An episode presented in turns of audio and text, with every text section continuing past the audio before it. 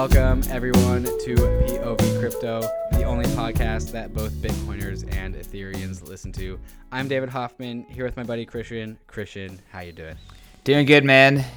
We just recorded with Nima Vaziri, and I think he's about to come over for dinner too. So, uh, David introduced us, but now we get to actually have fun while uh, David is out in cold, uh, rainy Seattle.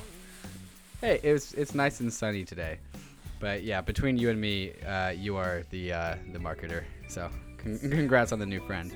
Uh, Nima comes from L4 Ventures, where they are, are just released their generalized state channel playground. Uh, if you haven't seen Nima and his MIT blockchain video, it's a 20 minute video that kind of walks through what the hell we're talking about. And so it would be a good primer before you listen to this podcast if you went and watched that video. Um, but Nima does do a good job explaining what generalized state channels are and how they came to be and, and the differences between you know payment channels and state channels and you know how it's kind of constructed and the difference between uh, generalized state channels and plasma and other scaling solutions. Pretty wide ranging conversation talking about uh, second layer, layer scaling.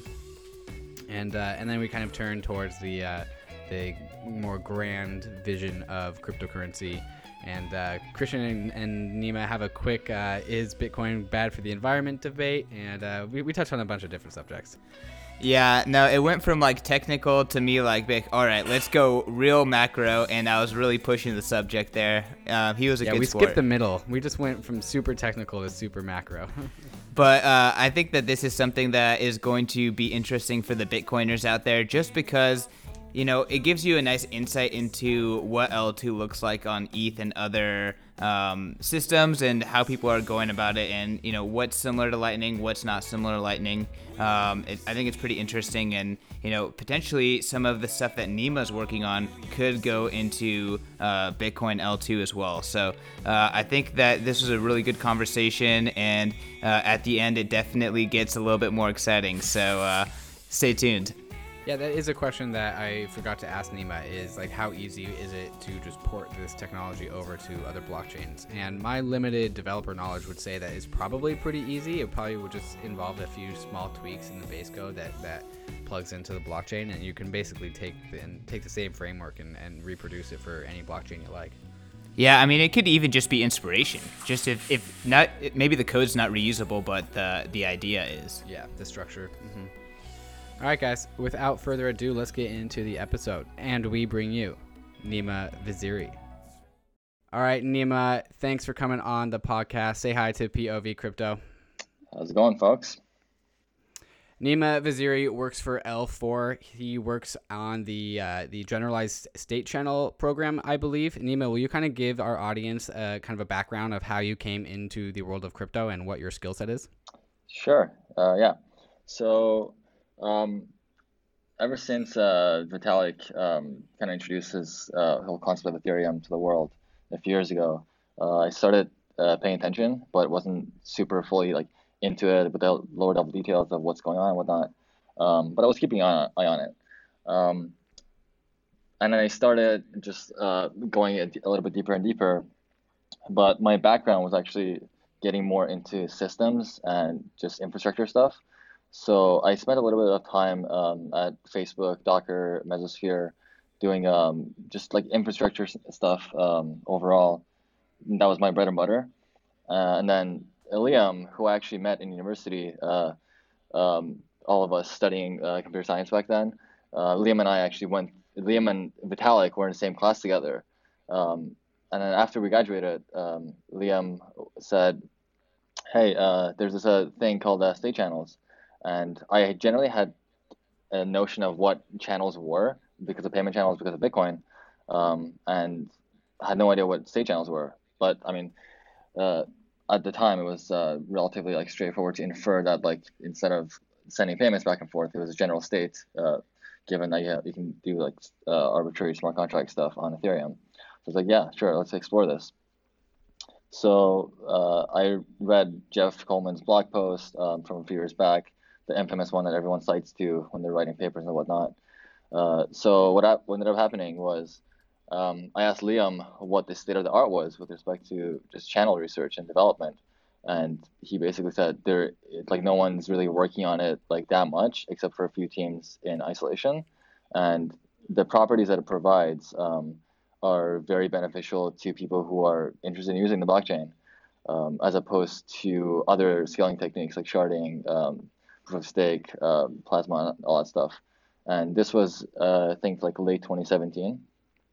So uh, we got to talk a little bit more, and what ended up happening was um, Liam just sat down with Jeff and kind of extracted um, like like as much info he could from all the research that Jeff has had been doing since if you like all the way back since like probably like 2011 ish, uh, studying blockchain and the like the mechanism design and the game theory of like how to design things properly, and um, his technique, which uh, the whole blog post uh, kind of uh, derives from uh, being uh, a counterfactual instantiation was a thing that uh, Liam ended up talking to Jeff a lot about, and they sort of spent several weeks together. And after this extraction that Liam did, basically, they put all those thoughts into a paper, which is the paper we released uh, back in June of last year.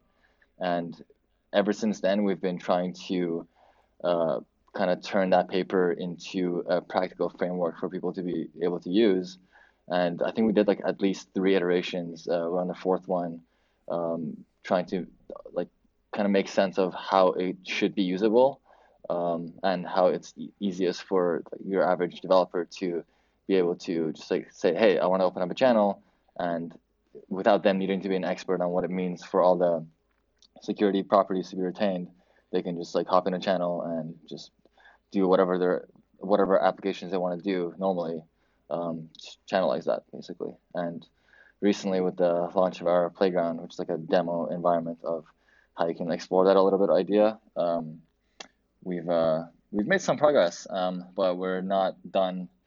Uh, we're not we're not close to being done at all. Um, there's so much work, more work to be done um, with channels in general and other complementary solutions that um, we're hoping to integrate with and just give a lot of uh, layer two scaling um, benefits to people who want to make applications. So, how do you fit into the L4 uh, company? And is it a company or is it more of a nonprofit? What's the structure look like there? So that's a good question because sometimes uh, people get confused with the relationship that L4 has with Counterfactual. Um, Counterfactual is an open source project that uh, we want to like kickstart and kind of um, just have it be stable enough that it makes sense for people to say, hey, like here's this thing that we can actually uh, either extend or use um, and just have the community like lead um, the efforts. Um, and L4 was basically like the company that kind of asked uh, EF for grants so we can start that. Uh, we were um, talking with Vitalik early on about like how we should like structure this and like have him uh, advise the research side of things a little bit. Um, so yeah, it's basically like first and foremost an open source project that L4 like has worked with other teams like uh, Perun, uh, Connext, uh, Fusa, Celer, uh, Magmo, and a bunch of other teams, so that we can kind of speak the same um, language uh, at the contract level, um, and then kind of integrate with each other as we're going forward. Cool, very forward thinking. And then, so what do you do for L4? Like, how do you fit into the team? Yeah, so I came on board uh, right around the time, or a few months before we published a paper, and I was just uh, coming up to state with uh, what was happening, uh, pun intended. And we were like, okay, what's the next step? And I primarily started focusing on the engineering efforts. Um, I'm, I'm also like uh, dabbling a little bit in uh, the research side of things and what it means to uh, kind of integrate complementary solutions, like how, how would it work on Plasma, uh, zk networks, that kind of stuff. Uh, but our efforts primarily um, are uh, just getting the framework to be in a robust state that people can use. And I've just been part of like the core team trying to make that framework um, happen. So, can you explain a little bit more? Like, I'm still a little bit confused. What exactly is counterfactual, and how are you guys utilizing state channels? Counterfactual uh, is, uh, as I said, it's not like us as a team. Itself is uh, like open an open source framework um, and how to use it is a, another good question. um, because at a high level, uh, when people talk about channels, they have a vague idea of how it works, but to be able to use it in practice, um, people seem to still like generally um, have trouble wrapping wrapping their head around um, like how it's feasible, right? So we also struggled through that, and out of that struggle came the realization that okay, like some new things need to exist. So we ended up uh, separating um, our our efforts into like three different areas, which um, kind of resemble how some other tool sets in the crypto space work right now. For example, um, on Ethereum, if you want to build apps, you have a, like a Web3.js library, which you can use to make calls to the blockchain, right? Um, so this this is something that applications would use. So thinking backwards from how an application could be channelized, uh, we were like, okay, so we probably need something similar to this as well. Uh, so what we ended up uh, building was a this thing called the CF.js application library that exposes the minimal interface for an application to interact with the channel. For example, if you want to install an application with some um, party somewhere else, you literally just give the parameters that you would like to propose to install the application into that channel, and the other uh, party can either reject or accept your proposal. And upon acceptance, uh, they can you now have a application that's within a channel with that other party. Um, a lot, a lot of the details that are captured um, with respect to how this is done safely is uh, enforced and is implemented at the two uh, other levels that we uh, at the two other layers that we had to architect as well, um, which are uh, this component that we're calling the node, which uh, the CF.js application library sits, sits on top of, that it makes calls to. Um, and the node is responsible for like talking to the chain, um, running um, the state modifications within a state channel, um, creating uh, commitments, which are the which are the security guarantees that you have on this state transition between the parties that are involved in the channel. And uh, the third layer is basically the smart contracts layer, which um, allow you to serve arbitrary like um, logic on the chain itself. Um, I can go a little bit more into, uh, into detail about um, this node software that we ended up writing because that's kind of like the crux of this whole um, uh, R&D that we've been uh, doing.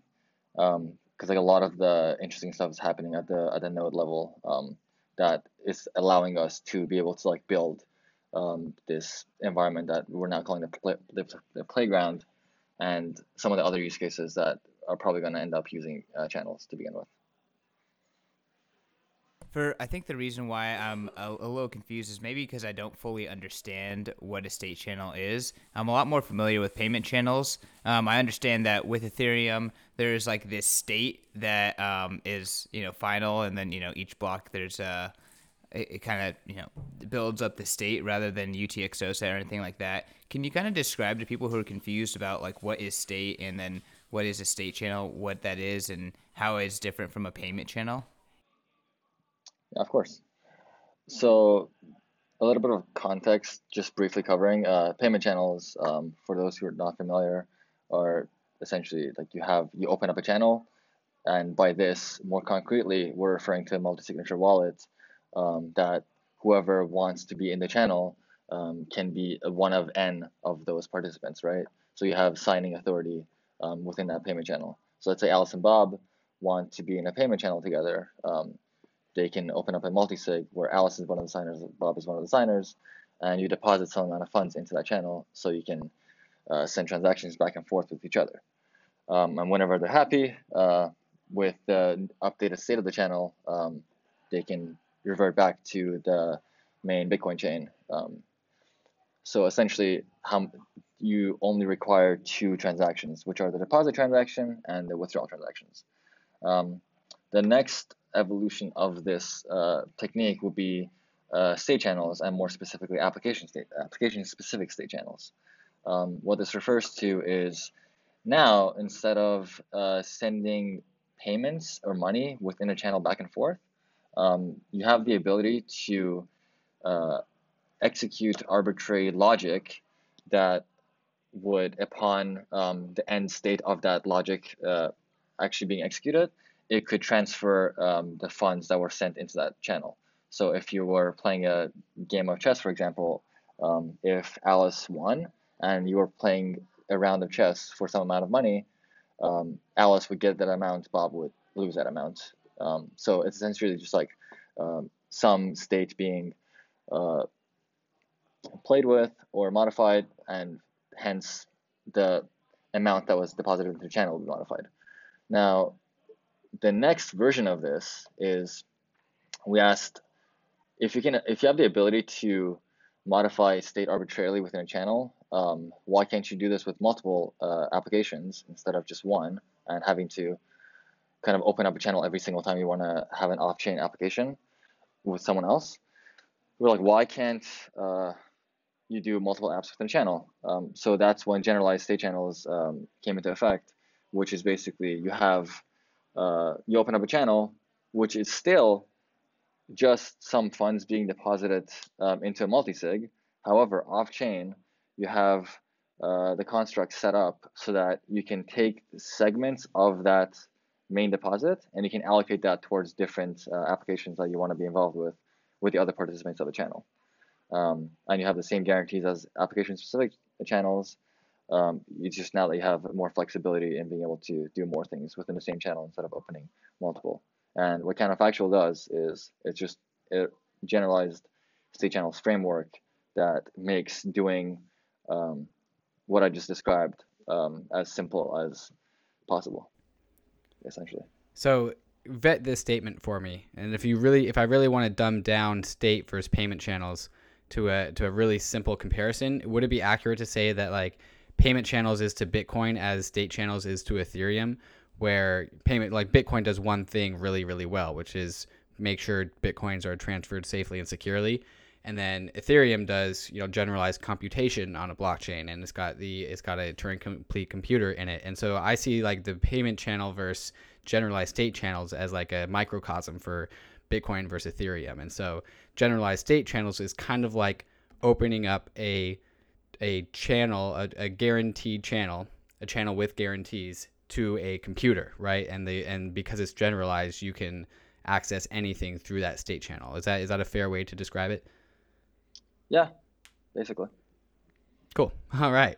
and so like what are I know you, you alluded to chess. We could play chess through a generalized state channel, and I'm super excited about that because I, I, I love it when people use in the analogy of a game that I actually do play. And so I know that that's going to come first, right? I'm going to be able to play chess through a generalized state channel. What other applications do you think are going to be coming in the in the short term future, or are are at least easy to code, regardless of whether L4 produces it or some other body of, of developers? Like, what other easy to develop things are potentially around the corner for generalized state channels? So this is a good question, um, except it's hard to answer um, off the bat because um, like it's not totally obvious. Um, however, um, right, because it's so general. Like, who knows, right? Is that the, so? For example, yeah, like like taking into account um, what happened when ERC seven uh, seven twenty tokens were like introduced, right? They were like, it's cool, but then you have like CryptoKitties came and like just like that exploded, but no one was like really thinking um, that CryptoKitties would be uh, used, like would, would be a thing that that would be used for. Um, but giving like the developers the ability to um, like a new primitive, for example, to be able to do something else that hasn't been done before, uh, that kind of like leads to a bigger um, space of possibilities for like thousand X developers to be able to just kind of like experiment, like uh, or just like go wild, right? Um, now chess is like a like one of the examples. Tic tac toe, like other ones are just trivial examples that facilitate the realization of this uh, construction. But like once it's done, then like there's no limit as to like what else you can do with it because like it's like I mean it doesn't right like there's just like a general framework um, that we want like developers to have to be able to benefit from the properties that it gives you. Um, yeah, I guess like chess and tic tac toe and, and that kind of stuff. Yeah. It's it's doing the old things in a new way, and that's kind of cool. Right. but I think what you're saying is like there are new things that can be done in this new way, and that just takes a lot of imagination mm-hmm. and you know people actually building these products that yeah. we're not really going to be able to see. Able to. I mean, uh, if you take a look at uh, the example of um, uh, like what's another like good use case? Like generally, like if you think about like new primitives existing, they open up a space of possibilities that allow you to do something else. But those primitives alone won't cut it for you, like some uh, usually. So when you combine it with other primitives, uh, like in combination, they'll work like and have a like a really wonderful effect. Like uh, channels give you this new primitive that you can work with, and so does Plasma. So if you combine those two, then you have um, like you have a way bigger space of possible things you can do with it, but like what they are yet are yet to be explored. It's just it's about giving the ability to like work with new primitives to developers. Like if you can think back to um, how like the internet uh, basically like evolved, right? Like you have new new primitives on top of new primitives, uh, and it just like it became way more powerful. Um, so like that's kind of thing we're repeating here. So I guess you're kind of talking about you know Ethereum is exploring a lot of different kinds of layer two scaling solution and layer one scaling solutions. Like with the current roadmap of things that are being worked on right now, what's kind of like your view into the future of Ethereum scaling? Um, so, I mean, there are uh, things that are happening in parallel, right? You have like plasma research that's going on with uh, the plasma group, um, working pretty aggressively on getting things like shipped and just making progress towards what it makes sense to have a usable plasma, especially especially for developers to be able to use it uh, and just iterate with it. Um, then you have channels, which are all like layer two. You have like side chains and all that, and then you have this layer one stuff that's happening, like uh, like proof of stake and sharding and whatnot. Um, it's just important for people who are uh, working in these two layers to talk more with each other and kind of like not have uh, efforts be wasted. For example, if like you don't want to be working on layer two and then the base layer, layer one, has like crazy, crazy changes that you, you have to like uh, modify a lot of your existing infrastructure to be able to adapt to. Um, that, but at the same time, uh, like a lot of the benefits that layer two uh, techniques do provide, uh, they will still work with like ETH 1.x, right? So um, it would just be like super, super ideal to have them obviously work with uh, ETH 2.0. Um, but it's just like a general. So this actually goes perfectly into one of the questions I had written down here is how does E2.0 like development affect what is happening with layer 2 tech today, right? So I guess to compare and contrast with Bitcoin, you know, Bitcoin base layer is the plan is to keep it as recognizable as possible right now. But that's not necessarily the case with uh, ETH 2.0. It's going to be very different um, system than ETH 1.0. So you know, with that in mind, like how, how like how are you guys planning for you know this future of ETH 2.0 while you're building L2 tech right now? Uh, so the assumption that we make about uh, layer one um, interfaces, um, they're very, very, very small uh, that that set of assumptions. Um, currently, the framework actually only makes one assumption, which is the construction of a transaction and what defines a transaction. So to, uh, from, and data value, right? Um, that's literally all that's required for our, our framework to be able to operate essentially. So um, you have Ethereum, but there's like technically no other reason for it to not be uh, working on other chains that have the same uh, the same interface. So as long as like ETH 2.0 has a very similar, if not the same, uh, interface, then it shouldn't be too much of a problem uh, keeping it functional. So can you kind of compare and contrast generalized state channels to Plasma? Because uh, it, it kind of sounds like it's operating pretty similarly in the sense that like you open up one channel and then you have a you have a bunch of options at your disposal after that. But it also sounds like it's way better, right? Like you have a lot more functionality than, than Plasma does. Can you kind of uh, il- illustrate for our audience like what the main differences are and maybe pros and cons? Yeah, sure. So it really depends on your use case. Uh, where Plasma shines, state channels like are not the best, and vice versa. Um, so state channels, if you know who you're going to be uh, interacting with, that is to say, if you have a fixed uh, party, um, it's best to use a channel because um, chances are if you have a fixed party, um, more or less you are likely to uh, like trust who those other people are. So you, you gain instant finality and like uh, basically free uh, transactions back and forth and zero block times that you have to wait for, right? Um, that is, uh, but it's important to like know that generally, like that small set of people, uh, usually will. It, it's better for them to be people that you trust because of uh, griefing problems and like attacking problems that other the other parties can introduce to the channel. Um, on the other hand, you have Plasma, which uh, is slightly different in what it does. Um, it's not. It's not. It, there's no requirement for it to have a fixed group of people you're interacting with. Um, but some of the other properties, um, or for example, uh, how it differs is instead of gathering signatures from everyone else who's involved uh, in Plasma to be able to advance the state of um, like your world essentially um, unanimously. What you do is you basically are sending any transaction that you have to this plasma chain, which then the operator uh, collects and provides a Merkle proof, uh, which he or she then sends to the main chain at every such intervals. It could be 50 blocks, it could be 100 blocks. It really depends on what the operator does.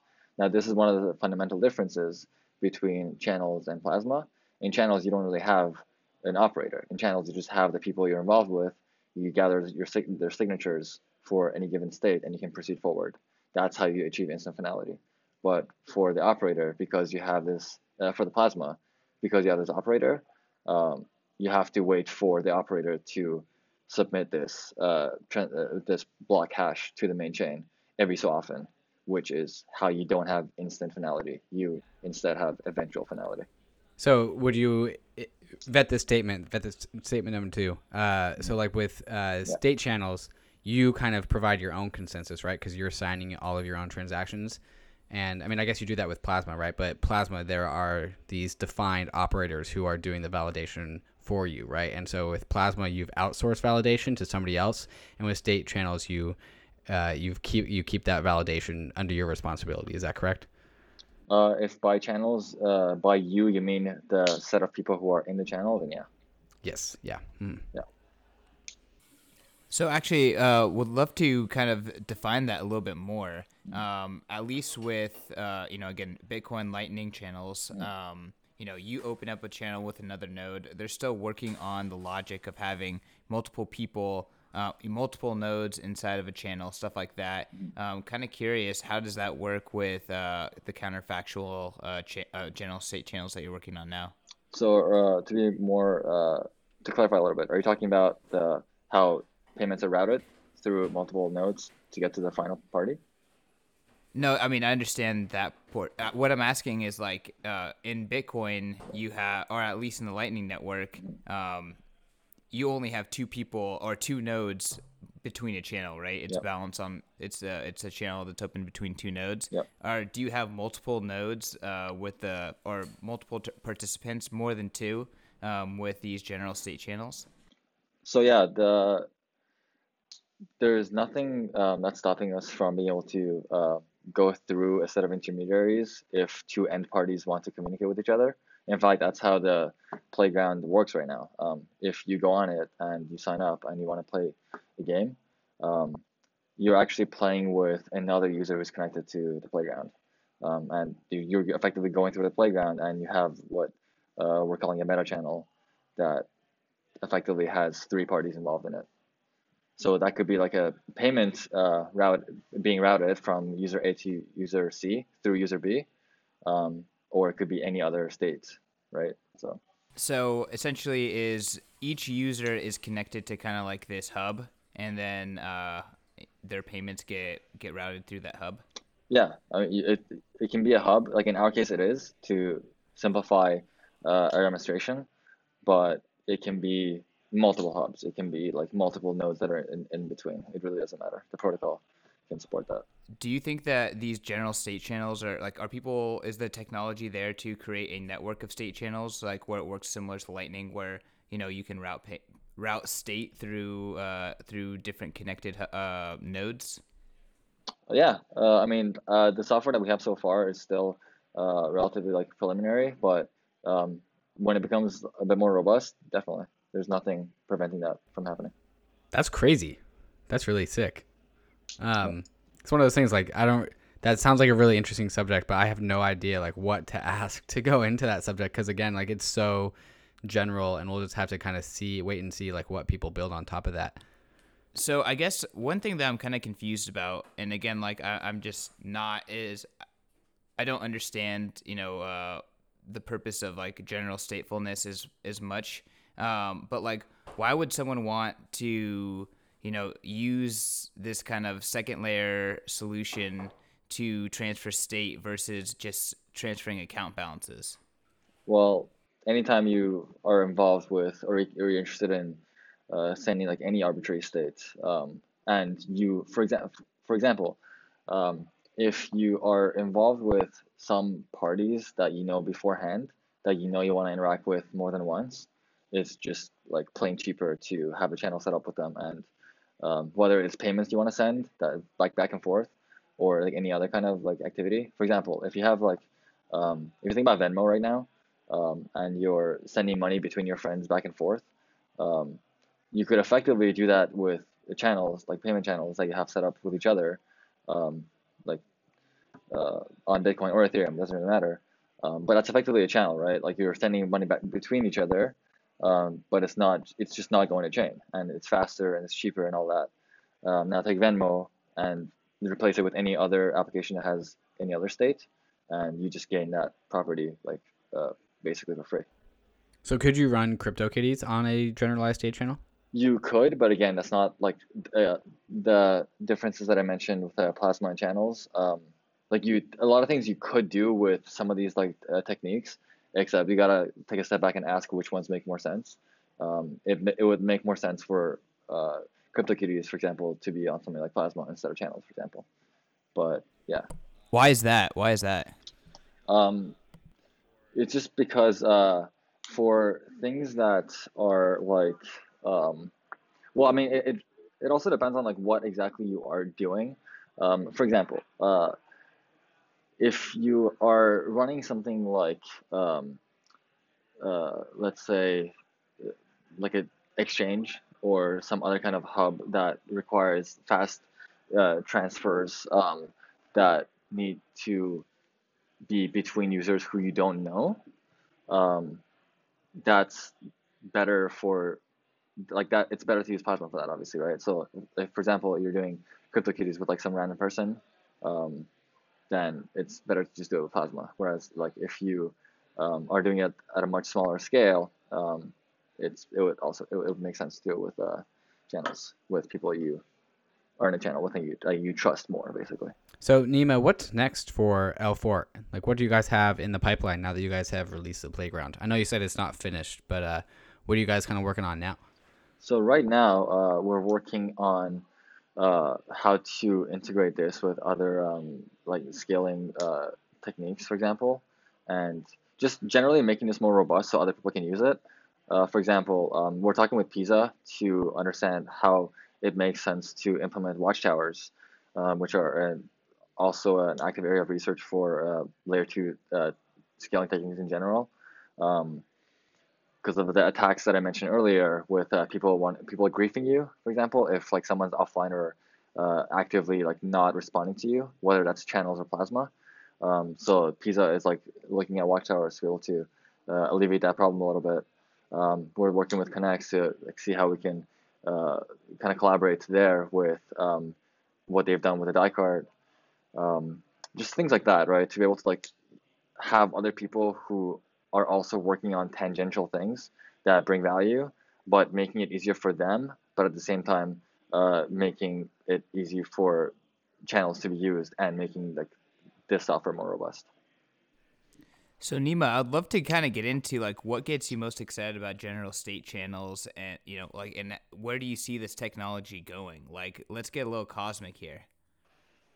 All right. Uh, so, like, why do we care about channels? Um, which kind of uh, begs the question of why do you care about like layer two or decentralization and all that. Um, and I mean, a lot of people like know what um, the motivations are behind people working in this space, except um, like it's a little bit of a, a signal to noise ratio with respect to how much um, people talk about uh, or hype up what's considered decentralization, uh, et cetera, et cetera. And we gotta kind of like realize what actually makes sense in the practical world instead of like theoretical stuff um, or things that we romanticize or idealize. Um, for example, like there are cases where centralization itself is not necessarily a bad thing at all, um, and it's a very good thing because it provides a, a, a, gateway for the average user to be able to go to go to like a certain place and have everything simplified, dumbed down, so that they can like understand it and use it and have like a very simple protocol for them to understand, um, versus like having everything be fragmented and them having no idea what's going on. So like I, I think that's like one of the issues that like everyone or like some people like tend to like misconflate a little bit. Um, that I guess we can talk talk about a little bit. And kind of going beyond that, like where do you see like you know I guess like where do you see the possibilities of this stuff kind of going? Like in a world where let's say you know all of this is successful, you guys have scaled Ethereum um, you know, what what does that look like to you? Uh, as broad as that uh, question is, uh, I'll try to. yeah, we're getting big here. We're we're going away from technicals and specifics, and we're sure. going to big um, ideas. So, assuming you do have a world computer that you can like perform any kind of computation on, um, what like you're trying to do is effectively trying to um, not be censored, right? Um, and once you have that ability, um, there's a lot of other things that you can do. Or for example, if you have that ability plus the ability to um, have value that's accrued that's within your hands, um, you can travel more broadly uh, and more sovereign sovereignly, and literally take all your net worth and just go anywhere in the world and do like almost literally anything you want, right? Um, whereas like the fact that like that's not uh, currently possible um, or that it affects the lives of like people um, like that's where like a lot of the promise lies but we have like quite a way quite a way to get there but it doesn't mean that um, we should like stop or like we should try any less harder it's just we do realize it's going to take some time and like we're working on stepping stones that we can just build off of each other to get closer to that so in your spare time how much time do you spend thinking about Ethereum eh, versus Bitcoin versus other blockchains? Like, where does your like mental allegiances lie? Um, I'm generally like not like crazy about um, which blockchain is like uh, better or worse. Like, um, except that like if you ship and like the progress you're making is like visibly like um, impactful, or at least it's trying to be impact, impactful instead of having a lot, a lot of noise around it, or um, it's opinionated in the wrong ways. For example, um, a, a, lot of this stuff is like very politically charged, right? And the, the decisions that go behind um, uh, these movements are like not small at all. It's it's a paradigm shift.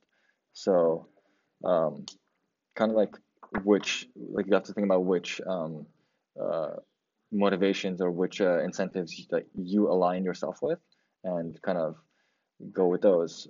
And I just like generally from the people that I've met in the Ethereum eco, uh, ecosystem and the kind of goal that um, we're pursuing, that seems to be like going well um, as well as it could be compared to any other blockchain um, that I've seen so far.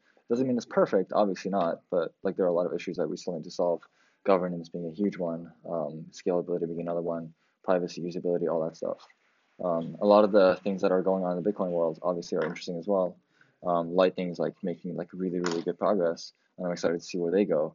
And for example, like the bridging of these two worlds, having a bridge between Ethereum and uh, Bitcoin, um, and having people use Raiden or other kind of like channel or, or payment networks to be able to bridge that with uh, Lightning, um, like this kind of stuff. Um, like these networks will like eventually give um, your average user the ability to like hold the asset they want to, um, and not necessarily be like long on Bitcoin or like short on Ether or whatever. But like, given the circumstance of the economies around them, they can like freely like do what they want according to what the markets are like, without any kind of inter, uh, intermediary intermediaries uh, preventing them from doing that. Um, for example, governments, right? So. So it sounds like you are somebody who you're a builder who just likes to build stuff and likes to see other people build stuff, and you don't really have too many too many polit- political allegiances. Would that be about right? Uh, more or less, yeah. I mean, not not not so far. Uh, it doesn't mean that I won't uh, have a position politically, like uh, in the future. Obviously, uh, it just it, it all like comes back to um, what the end goal is and how those goals basically um, achieve uh, like incentive compatible mechanisms, which is actually a, another topic that uh, Jeff Coleman uh, talks pretty regularly about um, this uh, topic of uh, mechanism design, um, which I'm not sure if you've heard a lot about or um, you've talked. Oh no, I it. love mechanism design. Applied game right. theory, I think, is like the missing science that I think a lot of exactly. people need to pay more attention to. Do you want to go into that, into like why you think that's so important? Well, in general, um, like like any system that you want to interact with, um, you want to have um, uh, the least amount of effort uh, with the people you're participating in that system with to um, be able to have a, a, positive ideal outcome with in terms of that interaction, right? Um, for example, right now, uh, if you think about how email is designed, um, there's a lot of lot of spam in the world, and that's because the incentives are just not set up right. Um, that's just one system that's affecting like many people. People have like all over the world have lost millions of that because of spammers. Um, that's like a huge example. But if you think about any other system that involves humans or even like non-humans in general, um, just in like aligning incentives is um, a very very powerful um, way of approaching um, any effort that you want to uh, put yourself towards, I guess. So this is actually pretty cool, and I think it's pretty cosmic. Um, but personally, I think that this idea of uh, Bitcoin really aligning people's incentives around energy, around saving, stuff like that, is going to mm-hmm. have a cascading effect on society. I'm kind of mm-hmm. curious how you think about, you know, now that these crypto systems are incentivizing people to think about the design of their system and think about incentives and think about getting people to consent and buy in. Like, how do you see that changing the world? So that's a that's a very good point because um, it's a really good illustration of like why um, uh, systems that are designed with some intent um, do not always work out in the way you intended them to be uh, in in the end. Um, I mean, obviously, like it, it was a goal for uh, the Bitcoin system overall to like alleviate the problems we mentioned, but I guess we didn't realize like the potential problems that it would cause as well. Except having done that, it doesn't mean that um, we can't change our minds as well. Um, there's a famous quote, I'm not sure who it's by, but it doesn't really matter, I guess. Um, that when the facts change, you change your mind. So, like if that if that's the case, um, and you realize that a lot of uh, energy is being burnt, um, you got to take a step back and look at, hey, like is this system achieving what we want it to achieve in the way we want it to be achieving it? If not, then you kind of like have to ask yourself further questions about, okay, how does this deviate from what we wanted to achieve? And like basically go, go down that rabbit hole a little bit and do it in a progressive manner. Um, again, like incentives doesn't do not always have to be constant. Um, they will change with the circumstances that you're exposed to. Wow, so that actually went down a direction I did not uh, anticipate, but I will challenge mining concerns any day. Uh, I personally think that uh, it's a black and white issue, and people don't think about it right. That's just my opinion. Would love to okay. hear like what's your opinion on that. Um, actually, like let's look, let's go a little bit into um, uh, your thoughts on that. How, how would you uh, want to elaborate on this black and white issue?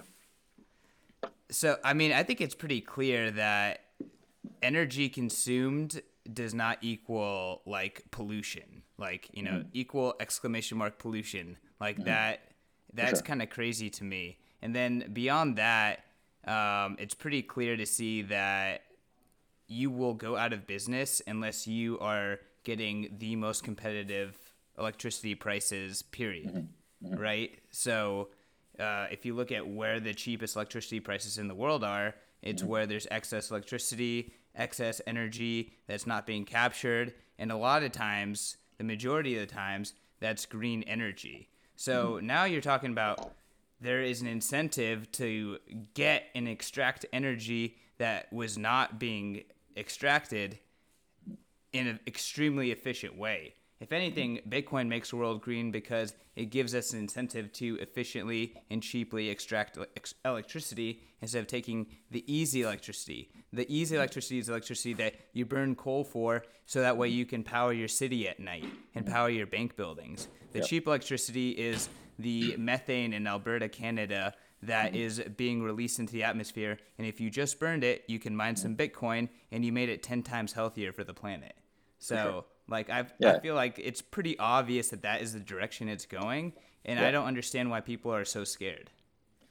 Um, so, I guess let's take a step back as to why, um, like, we, like, why a lot of people think uh, this way.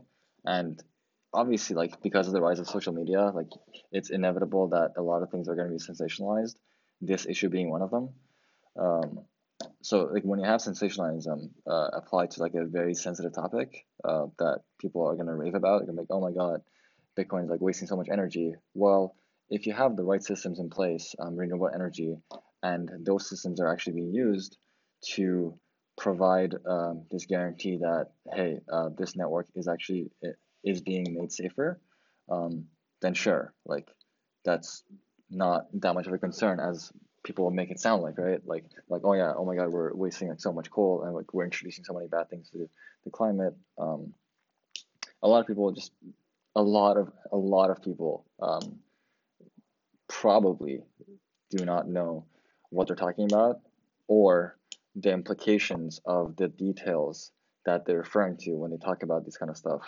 um, when they go lower level. Um, like, but like I said, um, if you have the right systems and incentives in place, um, you could do a lot of things that like you wouldn't have before. Um, but it doesn't mean that any system isn't vulnerable to its own class of problems, right? Um, for example, proof of stake. Uh, just because you can allocate capital to like uh, this consensus mechanism uh, doesn't mean that uh, you're not going to have people who just put a lot of capital and um, just get staking rewards, right? Like that's obviously like a concern as well. So it's just like a, the trade offs you're kind of dealing with. It makes sense. Uh, you know, I was trying to kind of jump into with my original question. I was kind of saying like with the incentive systems that you see being built now. I mean, personally, I think that like scarce supply or at least uh, um, you know very competitive monetary policies I feel like that is going to have like this cascading effect on society. You know, I'm trying to get, you know, like how do you like you are building this decentralized technology, right? With this game theory, you know, what like what does that equal in your mind? What's like the end result? I know that, you know, you can't know for sure and there's this big question mark, but you have to have a vision. Um I guess it's the primitives that like we're building on top of.